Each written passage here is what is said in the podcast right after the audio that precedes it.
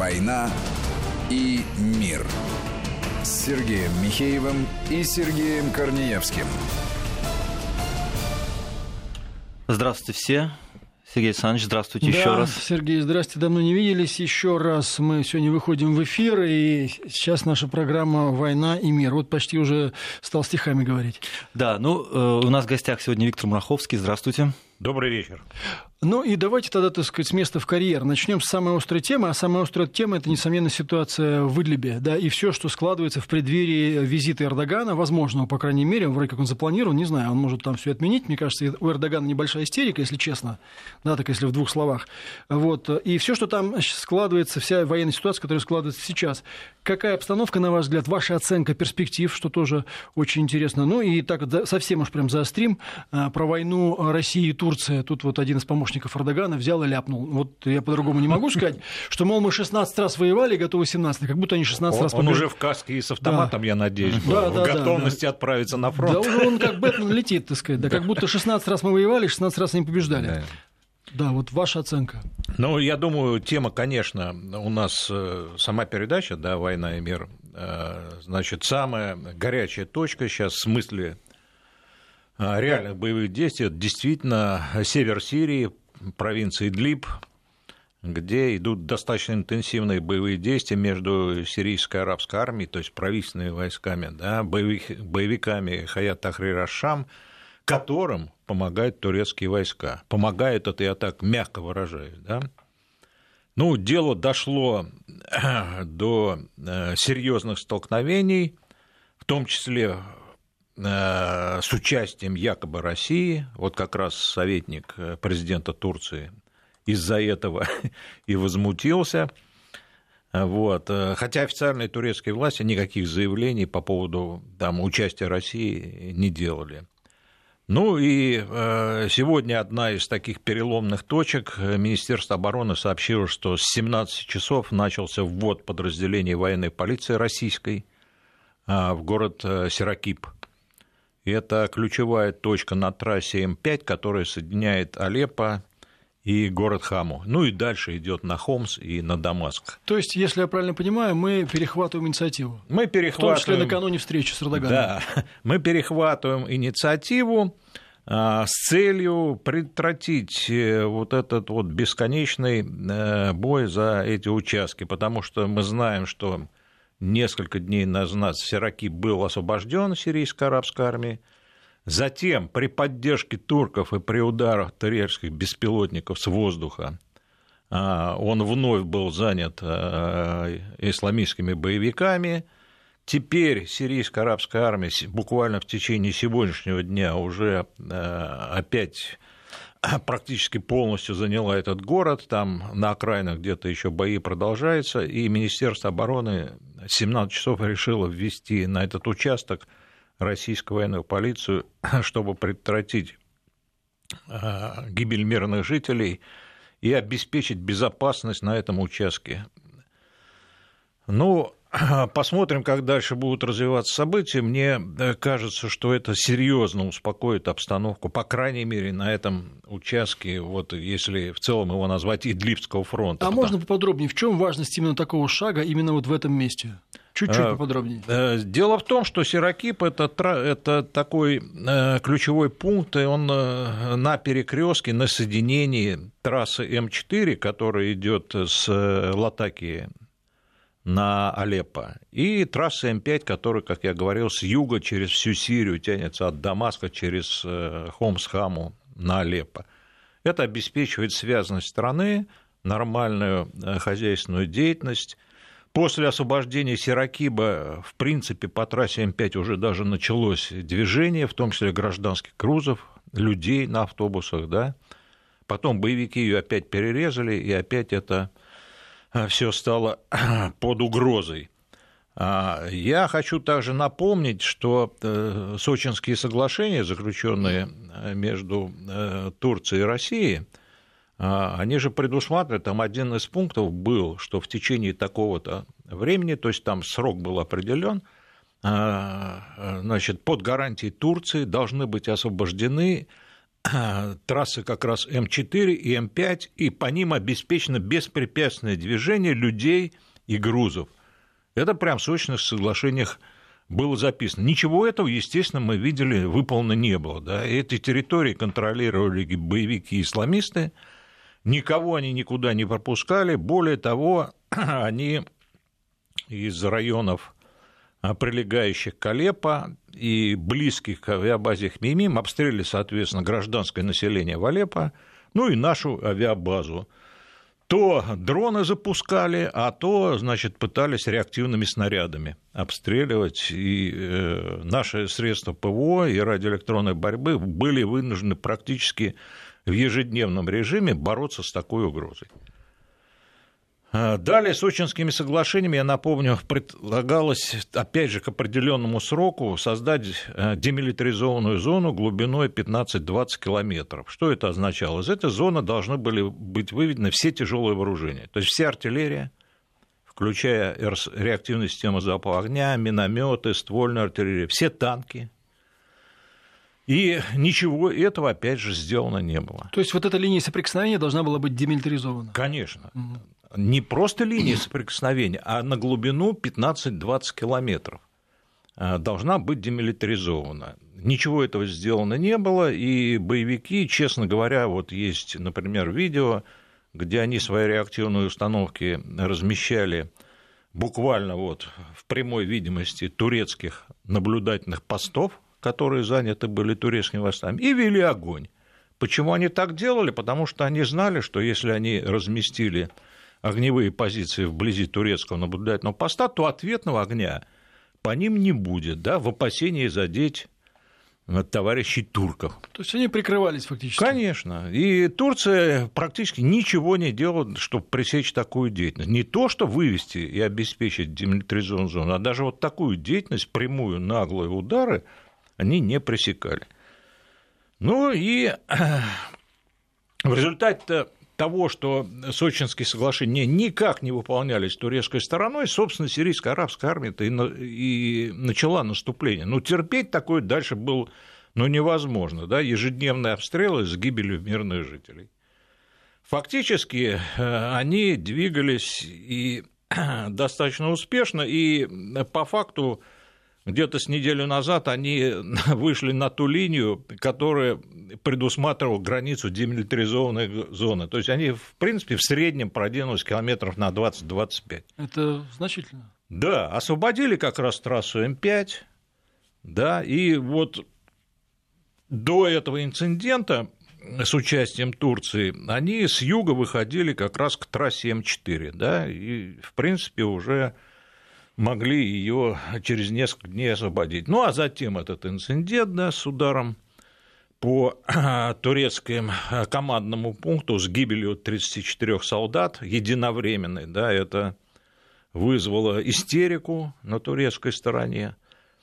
Турецкая сторона обвинила в этом сирийские войска, сразу начала а, бомбардировки с помощью беспилотников – вот. И это существенно затормозило а, наступление а, сирийских войск правительственных и, и под этим прикрытием а, боевики исламистского государства и Хаят Тахрир Шам пошли в контрнаступление. И вот как раз они опять заняли Сиракип и опять начали некоторые населенные пункты на юге провинции Длиб занимать. А, вот. А, я, прошу прощения, а все-таки вот этим боевикам, которые перешли в контрнаступление, им удалось э, полностью а, обнулить успех сирийцев? Или они продвинулись нет, только... Нет, нет, конечно. Ну, потому что ситуация начала быстро меняться. Ведь э, вопрос-то в чем? Что, опять же, по Сочинским соглашениям а, Турции разрешалось э, в воздушном пространстве Идлиб использовать беспилотные летательные аппараты с целью разведки и контроля обстановки. Вот. Они под это дело э, использовали ударные беспилотники, которые не только вели разведку, но и сами наносили удары вот по сирийским правительственным войскам. Я уж не буду а, вдаваться в цифры, которые они там нарисовали ну, да, за, за несколько дней. Там, там за, якобы. количество зашкаливает, причем там столько фантастики, что просто диву даешься. Да? Там все вертолеты сирийской армии уничтожены например. Вот. И э, сирийские войска были к этому не готовы, честно говоря. То есть э, подразделения... Да, вот сейчас мы про это сам сказали. А вот это фантастика, это для внутреннего потребления? Конечно. Прежде всего, для это рассчитано, в Турции. Да, угу. прежде всего, они там инфографику рисуют, они видео в сети массово публикуют ударов беспилотников по сирийским войскам, там уничтожение танков, э, артиллерии, э, автомашин и так далее. Но специалисты уже посмотрели, говорят, многие видео там смонтированы с других мест, в том числе с учений, например, да, и так далее. Собственно, э, в каком-то из сирийских источников э, проходила информация, что реально э, вот за эти дни сирийская армия потеряла 93 человека убитыми. Это много на самом деле. Это нехорошо. Это говорит о том, что у сирийской армии не было средств войсковой противовоздушной обороны, и они не были готовы к тому, что им придется вести боевые действия при а, угрозе средств воздушного нападения, честно говоря. Ну, понятно, они же до этого вели э, бои только с э, исламистами, у которых авиации не было. Угу. Виктор Иванович, а тот факт, что сейчас военная полиция наша находится в Саракибе, это гарантия того, что в этот город больше никто не полезет, да? Да, конечно. Это гарантия того, что в этот город э, прежде всего не будут подвергаться никаким ударам а, а, турецких войск, которые поддерживают боевиков по факту. Но да? боевики при этом могут лезть. Ну, боевики теоретически могут лезть, но я что-то сильно сомневаюсь, э, потому что надо сказать, что сейчас э, авиация российская, базирующаяся на Хмимим, работает с очень высокой степенью интенсивности. И она ни на час не прекращала э, своей боевой работы, несмотря вот на все эти конфликты между Турцией и Сирией, на призывы Эрдогана оставить его один на один с Сирией там, и так далее. Наша авиация продолжала работать и наносить удары по боевикам. Вот, э, значит... То есть, я прошу прощения, то есть, если боевики сейчас попробуют атаковать нашу военную полицию, то они попадут под удар наших а, ВКС, причем ну, по полной без... программе, независимо от того, будут там какие-то турки в их следах, э, это, будут это никого, турок. нас это смущать не будет абсолютно точно, да. А, значит, мы э, еще источник соглашения Болгарии, что мы оставляем собой полное право без всяких ограничений носить удары по а, террористическим формированиям. И это сейчас происходит. Значит, э, я думаю, э, в том случае, если они соберут хоть какую-то там маломальскую заметную группировку, для наступления или, например, для удара по нашей военной полиции, они просто будут перемолоты там э, вместе с пылью и сирийскими как камнями. Сразу тепло на душе становится. Вот. Я должен, я должен сказать, что э, не надо думать, что наша военная полиция э, только вот способны совместные патрули Турции проводить. Надо понимать, что это один из элементов нашей группировки – важный элемент, но, но не единственный. Наша группировка обладает всеми возможностями для того, чтобы в случае агрессии э, против наших подразделений, нашей военной полиции э, а, поставить на место в очень короткие сроки. Угу. А у меня вот такой вопрос. Вы начали говорить о том, что сирийцы понесли потери, в том числе потому, что у них просто нет системы ПВО, э, которая бы защитила их, в том числе от ударов беспилотников. Но вот Сирия, по-моему, на несколько дней назад объявила о том, что она закрывает воздушное пространство. Да. Это означает, что они, в принципе, э, ну, объявили закрытое, закрытое небо, и то, что они будут э, как раз работать по, по любым да. воздушным летательным аппаратам, которые считают враждебными. Но чем они будут работать, если у них этого нет? А вот так сложилось, понимаете нет, у них сами э, зенитные системы, техническая основа у них есть, конечно. Но дело в том, что э, до этого сирийская армия, она воевала с исламистами, у которых, собственно, военно-воздушных сил-то не было. Да? Они изредка применяли самодельные там какие-то дроны, нагруженные какими-то малокалиберными боеприпасами. Ну, они серьезную угрозу, конечно, не представляли. А тут по ним э, внезапно начались удары Э, целой группировки беспилотников. А надо сказать, что у Турции большая линейка беспилотных э, летательных аппаратов. Надо отдать им должное, они за короткие сроки... Собственного производства. Собственного производства, собственной разработки создали, да, вот, и тяжелые аппараты класса Анка, которые несколько тонн сам весят, там, до тонны боевая нагрузка, и основной их ударный аппарат Байрактыр – очень удачный, э, он в том числе, например, закуплен Украиной, да, вооруженными силами Украины, еще а, в Ливии он работал и так далее. Вот. И поскольку их достаточно много было, то э, потери заметные были у сирийской армии, которые затормозили их наступление. У сирийцев есть э, система войсковой противовоздушной обороны. Если из относительно э, новых, это БУК прежде всего, который был поставлен из России. Это э, поставлен еще в советское время ОСА комплекс, да, это квадрат тоже еще советской поставки комплекс, это стрела-10 тоже еще советской поставки. Но все эти комплексы были на юге Сирии, прикрывали объекты от ударов израильской авиации, понимаете? То есть вот здесь, на севере, в Идлибской группировке, э, их практически не было никаких. Поэтому это стало таким э, ушатом холодной воды, да, немножко, неожиданно и внезапно. Затем вот они в течение где-то суток подтянули некоторые комплексы войскового ПВО, и в первый же день их применения они шесть э, беспилотных летательных аппаратов турецких сбили том числе завалили два аппарата Анка, каждой ценой... Самый крупный, да? Да, каждой ценой э, под 30 миллионов долларов, и всего 8 было у Турции, да? Вот, и двух уже нет. Двух уже нет, да. Осталось шесть. Вот. Еще, еще три Но раза также по два. надо понимать, что все-таки в сирийской армии нет а, войсковой противовоздушной обороны э, как системы, да, эшелонированной, многослойной, то есть та, которая есть у Российской Федерации. В этом смысле мы, конечно, страна уникальная, и возможности нашей войсковой ПВО уникальны, честно говоря. Мы можем это вот поподробнее потом поговорить. А, в целом надо понимать, что сама вот э, зона боевых действий, она относительно небольшая. Да? Мы, если сравнять там, с фронтами Великой Отечественной войны, то это вот участок одной общей войсковой армии. Да? Бои Он... местного значения.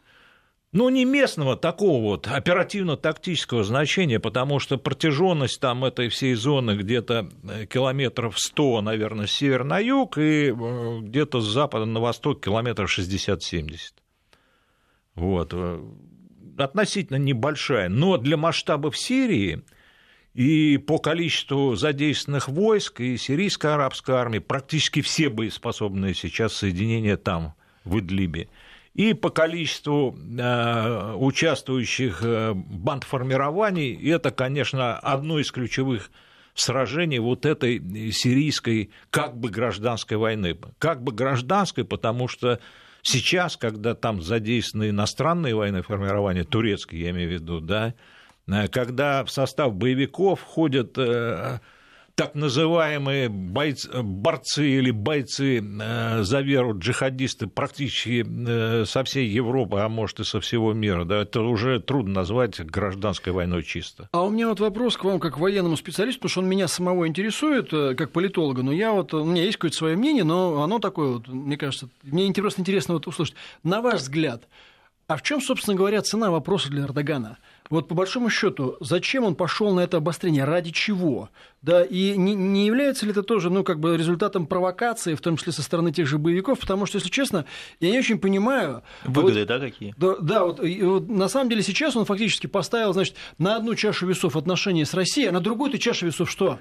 Вот это вот, э, значит, кусок территории 60 на 40 или что? И вот эти груды развалин, ну, как бы, э, что стоит для... Э, вот зачем турки вообще, на ваш взгляд, на самом деле вот стимулируют вот это обострение конфликта? Ведь явно без их участия здесь не обошлось. Да, конечно. Да прямое участие видно и сейчас, когда они просто напрямую и, и технику передают, которую заводили в Идлиб, да, боевикам, и огнем артиллерии там поддерживают, и ударом беспилотников. И уже назвали эту операцию, кстати говоря, вот, «Весенний щит». До этого, Обороняются. До этого у них был, значит... Осенний меч. Ну, какие-то оливковые ветви у них Оливковая были, да. ветвь, потом был щит Ефрата, да, потом был и, этот самый э, рассвет. Мгм. Источник, а, источник мира у них был, когда они в, э, на северо-востоке Сирии против курдов. И теперь вот придумали, значит, весенний щит, да.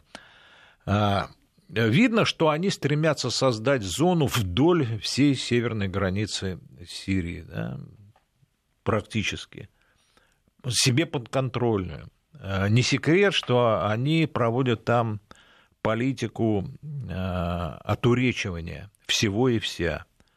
Они сразу там вводят свою валюту, они устанавливают свою администрацию, они э, фактически свои начинают там административные, гражданские, даже уголовное законодательство применять. Они переводят обучение на свои учебники, да, турецкие и так далее, и так далее. То есть создают такую э, буферную зону, а, в которую они собираются, по всей видимости, полностью контролировать. Вот. э, Ну, это э, какие-то имперские, на мой взгляд, замашки. Я просто как технолог, с точки зрения политтехнолога, не очень понимаю. Хорошо, они создают, они отуречивают, они то все 50 но тогда было бы логичным сделать так, чтобы это, например, скажем, напрямую не затрагивало интересов России. Но когда боевики начинают обстреливать российскую военную базу, и ясно же, так сказать, и э, полному Ишаку, не то что султану, что э, Россия будет вынуждена реагировать. Вот это Эрдогану непонятно, я просто как вот как политтехнолог рассуждаю. Например, ты хочешь тихой сапой взять там все это отуречить, и чтобы было все шито-крыто. Но ты тогда сделай так, чтобы, скажем, не было поводов для того, чтобы кто-то, э, значит, пошел там в наступление, для того, чтобы кто-то на это реагировал. Наоборот, делай все максимально тихо. А получается, что боевики под их прикрытием начали э, угрожать российским военным объектам, Да. э, тем самым неизбежно, неизбежно, да, вызывая российскую ответную реакцию. Вот это зачем, я не могу понять. То ли он не контролирует эти вещи, то ли его кто-то провоцирует, то ли у него просто с мозгами совсем плохо. Ну, мне трудно судить э, о состоянии мозгов Эрдогана. На мой взгляд, все-таки посчитали э, безграничным э, толерантность и терпеливость Российской Федерации. Что она все сожрет. А, Ну, это было видно на примере вот, договоренностей, э, когда они создавали вот эту буферную зону на северо-востоке Сирии, да. Мы пошли там на совместное патрулирование, например. Это их инициатива была. Мы не хотели на это идти, да.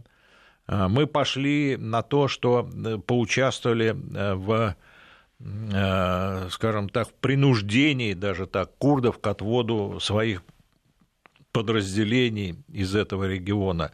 То есть мы шли навстречу Турции очень далеко.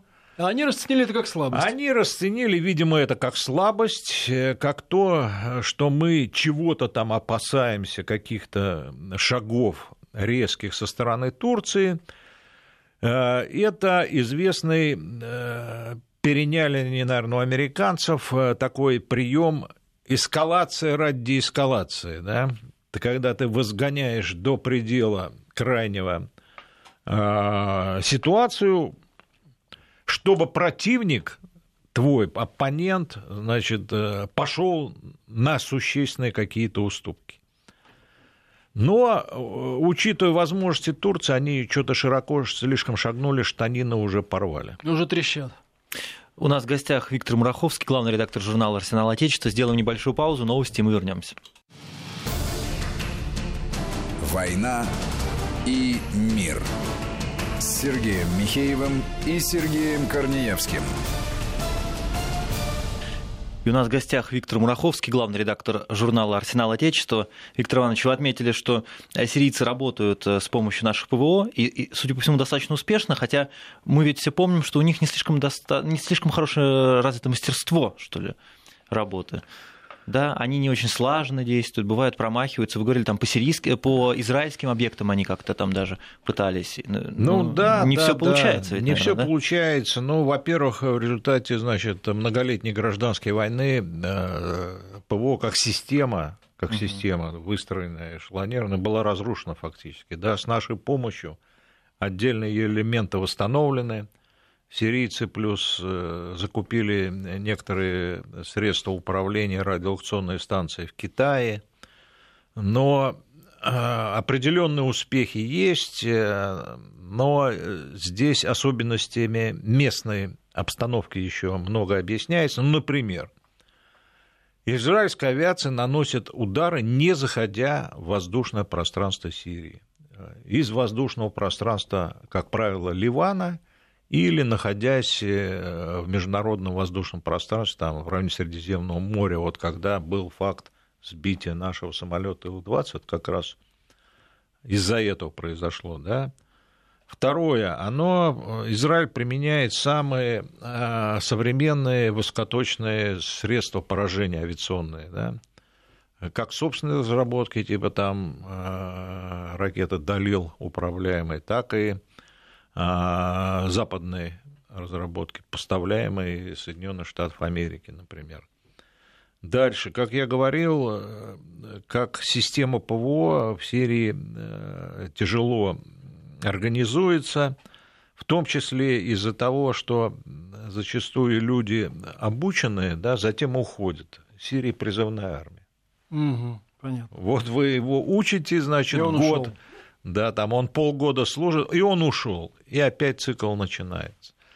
Дальше есть... А не... вот я прошу прощения, перебью, но вот э, все равно же должен быть какой-то офицерский костяк. Вот да, офицерский нет, есть. Офицеры, но, но... Как у нас были офицеры-прапорщики, но они и есть. Как бы, они есть, а, они есть, но э, восстанавливать, понимаете, чтобы стать специалистом ПВО, ты должен пройти всю линейку. От лейтенанта, там, например, до командира дивизиона зенитно-ракетного, да, пройти все ступеньки службы. Но это вы понимаете, какое время занимает. Вот. Кто-то гибнет, кто-то а, значит, не хочет дальше служить и так далее. Ну, трудно создавать в стране объятой гражданской войной, которая была объята гражданской войной, а ведь э, целостность в основном восстановили буквально там а, полтора где-то года назад, да, создавать частично, современную армию, частично. да, там, но, тем не менее, кое-что удается.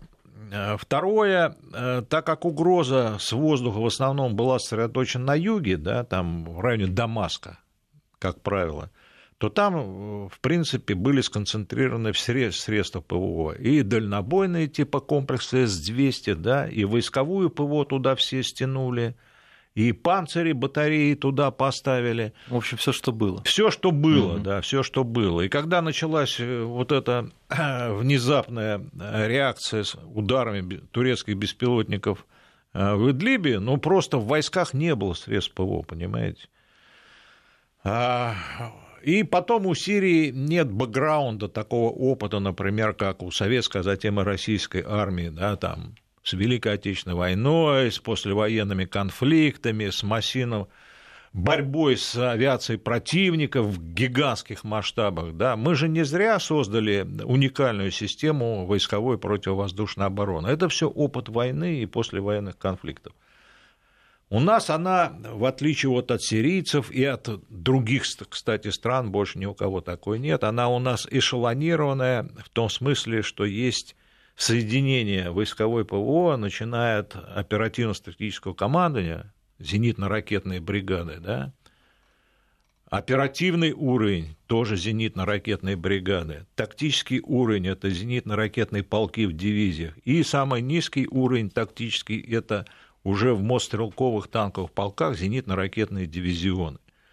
Вот это вот эшелонирование. Они создают многослойную систему ПВО, которая способна бороться с любыми средствами воздушного нападения, включая баллистические ракеты средней дальности и включая, конечно, любые беспилотники, крылатые ракеты. Больше того, у нас зенитно-ракетные комплексы типа ТОР-М2, например, они созданы специально для борьбы с высокоточно-авиационными средствами поражения. Они могут поражать противорадиоакционные ракеты, да, которые на РЛС направлены, корректируемые и планирующие авиабомбы, а, ракеты воздух-поверхность и так далее.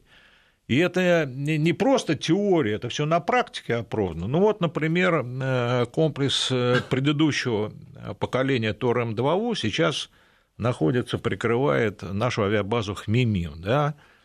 Вот эффективность его работы по тем дронам и реактивным снарядам, которые боевики запускают по нашей авиабазе, приближается к 100%. Обычно у ПВОшников, как э, правило стрельбы, одна цель – две ракеты, чтобы гарантированно обеспечить поражение. Да?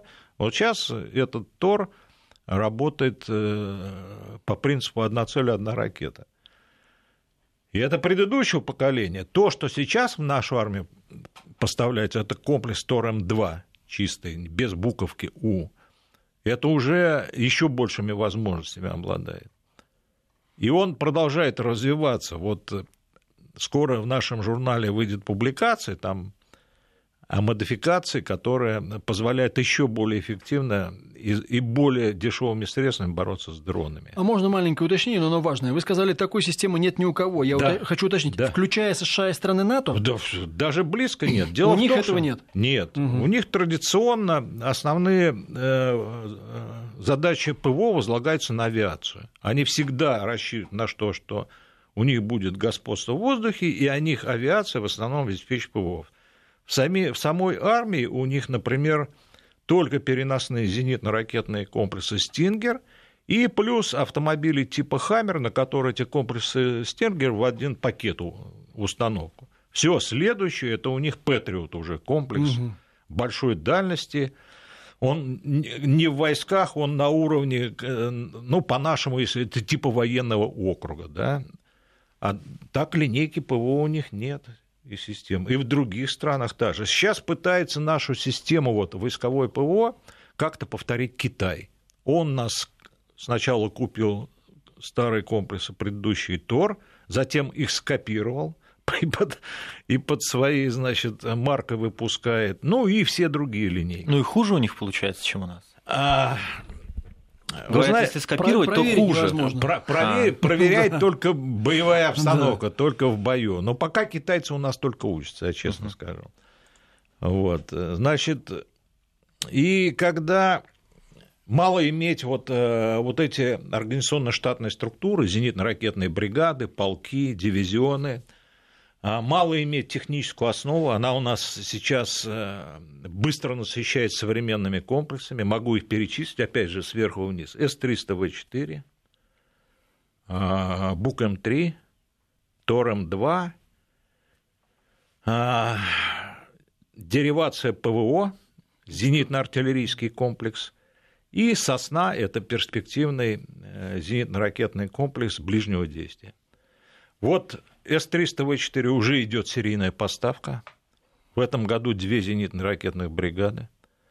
А, ЗРК БУК-М3 идет серийная поставка. ЗРК ТОР-М2 идет серийная поставка. Сосна и э, деривация пока э, завершается разработка и испытание. Я думаю, мы э, сейчас просто уникальными возможностями по борьбе со средствами воздушного нападения э, в своей войсковой ПВО имеет. Так вот, это техническая основа. И плюс это все на э, скелете, на такой основе системы управления, самой современной, самой совершенной. Это Поляна Д4 в оперативном звене, это э, Барнаул-Т в тактическом звене, это автоматизированная система управления, которая позволяет большинство функций ПВО, например, по селекции целей, по определению наиболее опасной, по порядку их обстрела и выбора средств поражения проводить в автоматическом режиме. А, по сути дела, человек в этом случае принимает окончательное решение. На применение или нет, да?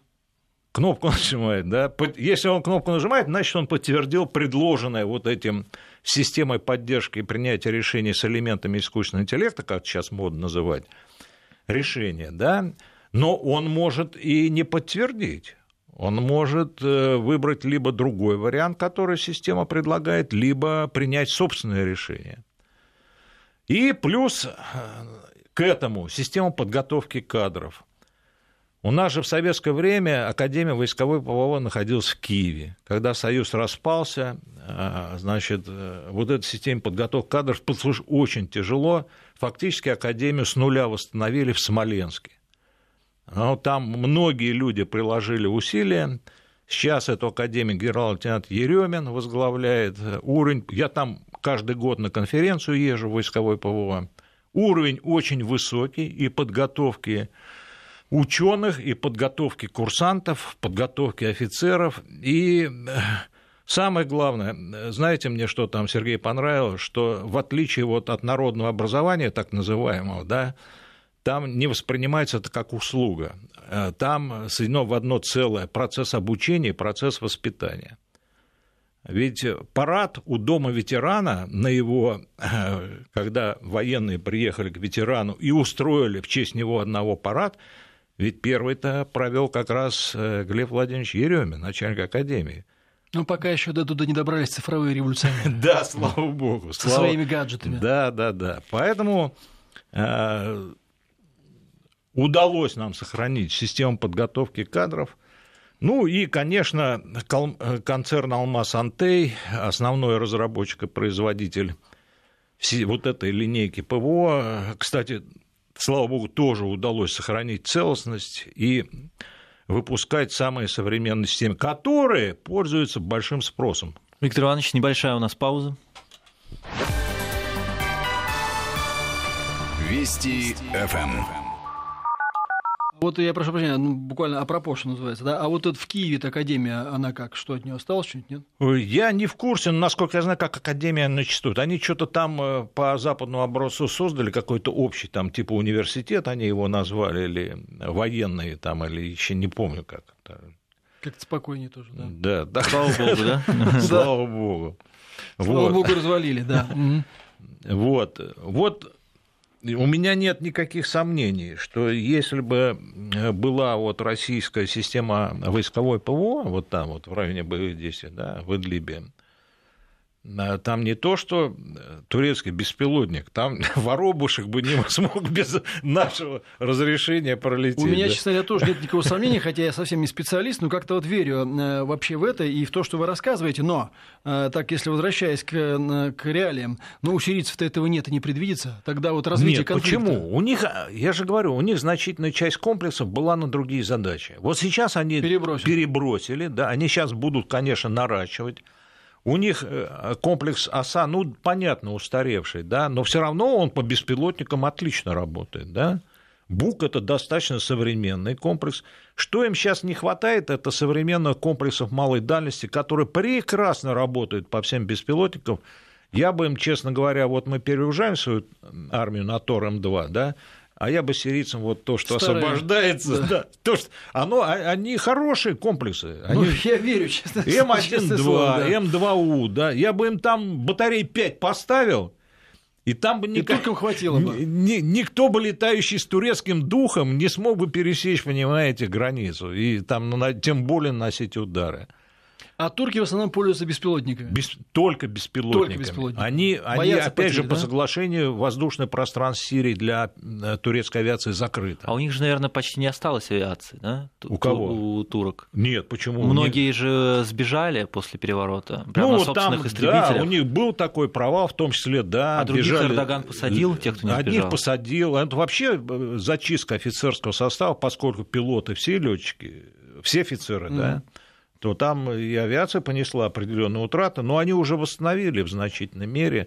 У них достаточно большой э, флот тактической авиации, F-16 у них американские на вооружение. Вот. Но, опять же, они вот сбили два э, сирийских самолета. А вот, кстати, да, вот потери сирийской авиации, вот нам, вы как оцениваете? Потому что они-то там действительно нагородили, что они там завалили немеренное количество. Нет, ну они, они сбили два э, самолета подтвержденные и два вертолета. Это да. Потом э, вот сегодня... Вертолеты оба Ми-8? А оба Ми-8, mm-hmm. да, транспортно-десантные. А, Причем пуски осуществлялись с истребителей F-16 турецких, опять же, не заходя в воздушное пространство. Но я же говорю, глубина этой зоны, вот буквально, да, то есть он к границе подлетает, дальность э, действия этой ракеты 120 километров, вот АИМ-120, да, американской, Амрам, Амрам, вот, они на дистанции где-то 40-50 километров сделали пуски этих ракет по сирийским самолетам. Но в следующих полетах уже вылетах летчики будут учитывать. Вот, но в то же время, еще раз подчеркну, авиация ВКС работает, продолжает работать в этой зоне и наносить удары по боевикам. Виктор Иванович, а по поводу беспилотников, откуда у Турции их столько, откуда у них такая развитая ну, они, они, у них э, сконцентрированы были усилия да, вот на этом перспективном направлении. Надо отдать им должное, они сумели за несколько лет разработать линейку беспилотников, начать их достаточно массовое производство. У них вот этих байрактаров было сделано около сотни штук, да, и они плюс поставляли несколько стран на экспорт. А это основное, это вот типа американского рипера, с которого, например, убили э, генерала Сулеймани. Ксир Сулеймани. Но да? он огромный этот, э, ну, да, как нет, самолет это, такой прям. Это, Только да, беспилот, ну, это как, большой самолет. Как самолет. Но... Ну, то есть это не коптер, который дети запускают. Нет, да, ну да, что, да, нет, мы это, аппарат, он несет аппарат, ракету, как бы. Да, это аппарат массой там порядка полутора тонн, он несет там четыре ракеты управляемых, вот. А Анка это вообще гигантский аппарат, это вообще несколько тонн массой. То есть он около 6 тонн, по-моему, массы, до тонны боевой нагрузки. То есть у турк э, хорошая инженерная школа. Но, ну, мы, по крайней... мы почему-то представляем их себе не такими. Нет, нет, у них, у них, нет, до... но... у них по некоторым направлениям достаточно продвинутые вещи. Да? Они реактивные системы залпового огня хорошие, неплохие свои делают. Ствольную артиллерию, вот э, самоходная гаубица Фертина, которую они, кстати, в Идлибе используют. Вот, э, по некоторым, вот беспилотники – кое-что неплохо они делают по системе радиоэлектронной борьбы, у них тоже собственные есть. По некоторым направлениям они э, вынуждены закупать. Ну, например, у нас комплекс С-400, да, там, у них нет своих, своей, своих самолетов, своей конструкции. А вот с С-400, когда сейчас возникают тоже эти вопросы, вот поставили мы это С-400, С-400, но учитывая, что вот Эрдоган оказался совершенно ненадежным э, партнером, хотя, на мой взгляд, это было абсолютно предсказуемо, нам это обратно как бы, нам, нам же это не вернется? Э, в смысле? Ну, я не знаю, в каком смысле, в любом.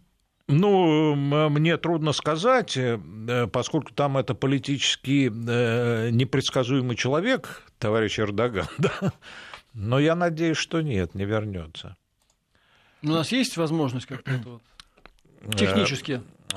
Они могут наш самолет сбить вот э, нашим же комплексом. Разрешите, я промолчу по этому да, поводу. Угу. Ну, понятно, а что, куда нам деваться? Может, здесь не гестапо. Мы... Да, вот, а вот все вокруг, да, около.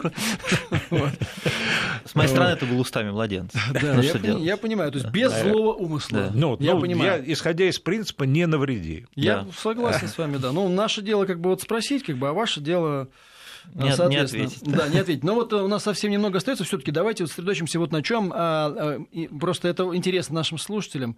Еще раз, ваша да. оценка перспектив развития вот этой ситуации? На мой взгляд, ситуация стабилизировалась на настоящий момент, особенно после ввода контингента военной полиции. И каких-то крупных успехов боевиков э, заметных ожидать не стоит. Это первое. Второе. Я думаю, э, степень поддержки турецкими войсками боевиков будет снижаться и дальше. Она сейчас уже значительно упала. Сейчас борьба за контроль на воздушном пространстве над Идлибом складывается постепенно в пользу сирийской армии. И чем дальше тем больше э, будет степень этого контроля. Они подтягивают ПВО, потому что, да? Да, потому что они подтянули уже и, и усиливают группировку ПВО. А наши достаточно решительные действия э, говорят о том, что э, наши позиции на предстоящих переговорах с Эрдоганом твердые. И я думаю, в конечном итоге стороны будут приходить к соглашению зафиксировать обстановку на земле по реальному состоянию там, я не знаю, на 5 марта, там, на 6 ну, марта. Значит, сейчас будут рвать пока когти просто. А сейчас, да, да, были такие попытки к этой дате вот какой, что-то выиграть, в частности, вот перерезать трассу М5. Не удалось. Виктор Иванович, нам нужно заканчивать. Виктор Мураховский, главный редактор журнала «Арсенал Отечества» был в гостях. Спасибо, до свидания. До свидания. «Война и мир».